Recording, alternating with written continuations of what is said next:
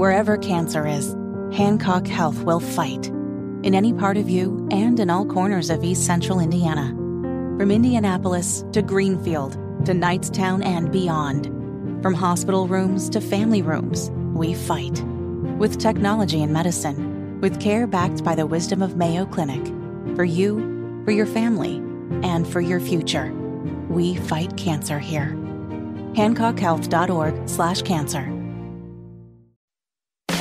Crime, punishment, judges, legal stuff. My name is Nigel. Gun guy Relford here, filling in for Hammer. This uh, these parents in Oklahoma filed a lawsuit against the Edmond Public Schools. They say their 15 year old daughter was attacked and severely beaten in the girls' bathroom by, you guessed it, a 17 year old male student who identifies as trans. So for people again who say this isn't happening, this doesn't happen, it's, it's the exception rather than the rule.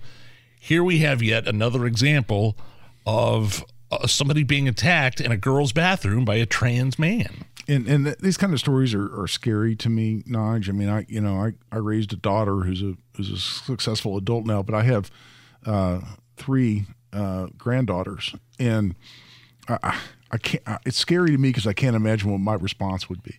I mean, I you know I believe you know blessed are the peacemakers. I re- I really believe that. But this happened to my daughter, uh, my granddaughter. Uh, uh, uh, bets are off at that Well, look, I mean, it happened in Loudoun County, Virginia public schools.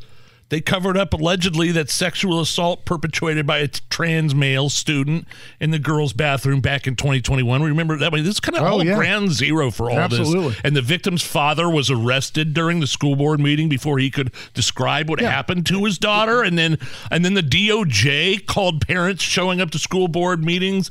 They labeled them as domestic terrorists. Yeah, you're a domestic terrorist if you're concerned about a policy that puts your daughter or your granddaughter's physical health in harm's way because you're exposing them in the bathroom setting uh, to uh, aggressive males. That uh, how is that acceptable in today's society? but that's where we are. And then, uh, because of what happened in Nashville, the DHS, Department of Homeland Security, warns the LGBTQ community, the trans community, that they are, uh, you know, hey, you're going to face some increased threats from extremists.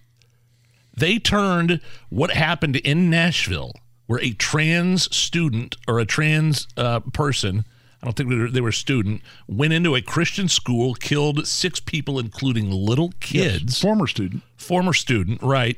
Uh, we still haven't seen the manifesto yet, but we can assume that this trans student did not like Christian kids and the way that you know their beliefs in terms of uh, alternative lifestyles. This goes back to something we talked about a while ago at the top of the show. We talked about, you know, it's all about victimhood. And and where a where a where a person who's trans can go back to their former school and and murder poor innocent kids going to a Catholic school or a Christian school.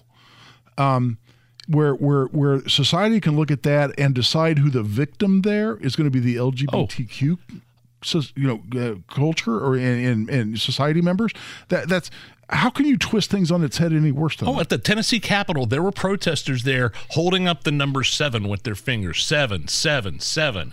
And they were saying that the trans gunman was the seventh victim.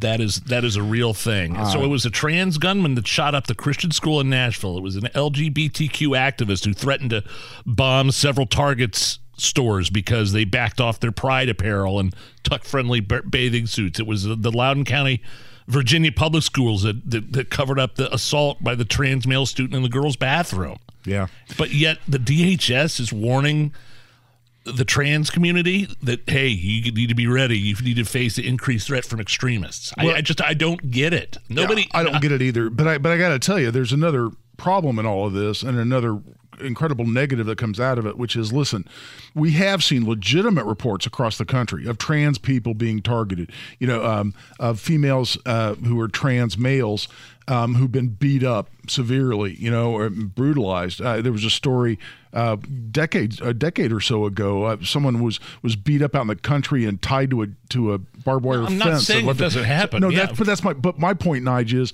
that that that that because you're not saying it doesn't happen. My point is when we try to victimize or put people in the category of victim who are not being victimized, it's a cry wolf mentality, and I, I'm concerned not only about being unfair with respect to who's a real victim, like the poor innocent kids at the Christian school Yes. who were murdered, but also leading to a situation where we don't take legitimate threats and, and legitimate bias, you know, seriously because we've falsely cried wolf too many times.